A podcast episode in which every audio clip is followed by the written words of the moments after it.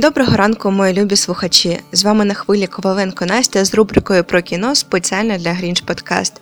Сьогодні ми поговоримо про фільм, який для багатьох є улюбленим. Про фільм під назвою Бійцівський клуб. Бійцівський клуб американський художній фільм 1999 року, екранізація одноіменного роману Чака Пованіка, опублікованого у 96-му році.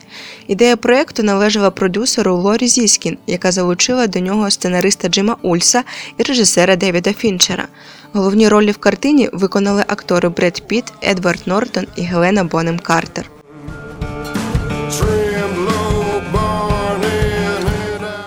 Оповідач, роль якого виконує Едвард Нортон, працює лінійним службовцем компанії виробника автомобілів. Внаслідок постійного стресу на роботі та частого пересування між часовими поясами герой страждає на хронічне безсоння, з приводу чого звертається до лікаря, який рекомендує йому відвідувати групу психологічної підтримки для осіб, що перенесли хірургічне лікування раку. Це має допомогти йому зрозуміти, чим є справжнє страждання. Відвідування групи справляє позитивний вплив на оповідача. Він має можливість плакати, і це катарсичне переживання допомагає йому позбутися безсоння. Згодом, удаючи хворого, він записується до інших груп підтримки, доки не стикається з жінкою на ім'я Марла, яка веде аналогічний спосіб життя. Після цієї зустрічі герой припиняє відвідувати групи і до нього повертається безсоння.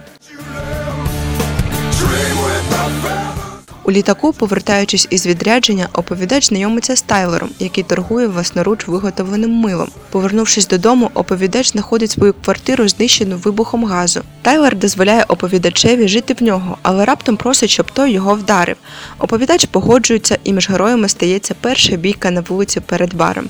Оповідач приїжджає до напівзруйнованого будинку, в якому мешкає Тайлер. Згодом двійко повертається до бару і влаштовують ще одну бійку на автостоянці, що приваблює натовп людей. Залучивши охочих глядачів, приятелі влаштовують бійцівський клуб у підвалі бару. Незабаром Україні за допомогою Тайлера відкриваються інші численні бійцівські клуби. Is his wallet leather?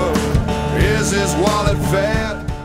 У 2004 і 2006 роках бійцівський клуб був обраний читачами журналу Empire до переліку ста найкращих фільмів усіх часів, дев'яте і восьме місця відповідно. А тепер, як завжди, перейдемо до цікавих фактів про фільм.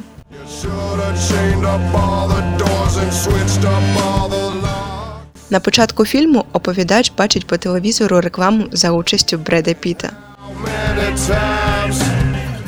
Дихання в сцені в печері це дихання Леонардо Ді Капріо з Титаніка, накладене на кадр бійцівського клубу. Перед зйомками Бред Піт і Едвард Нортон дійсно брали уроки боксу і миловаріння. Хелена Картер змусила свого візажиста наносити їй макіяж лівою рукою, оскільки вважала, що її героїня Марва не стала приділяти багато уваги таким речам. Сцені, де член бійцівського клубу обливає священника, камера трохи трясеться, так як оператор не міг втриматися від сміху. До затвердження Бреда Піта на роль продюсери хотіли, щоб роль Тайлера грав Рассел Кроу.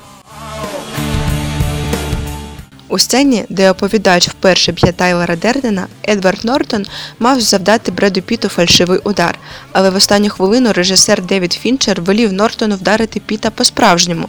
Гримаса болі на обличчі Бреда не підробна, і можна побачити, як Нортон сміється над цим. Цитата з фільму Перше правило клубу не згадувати про бійцівський клуб посіла 27-й рядок у списку 100 великих цитат в кіно, складеного прем'єр у 2007 році.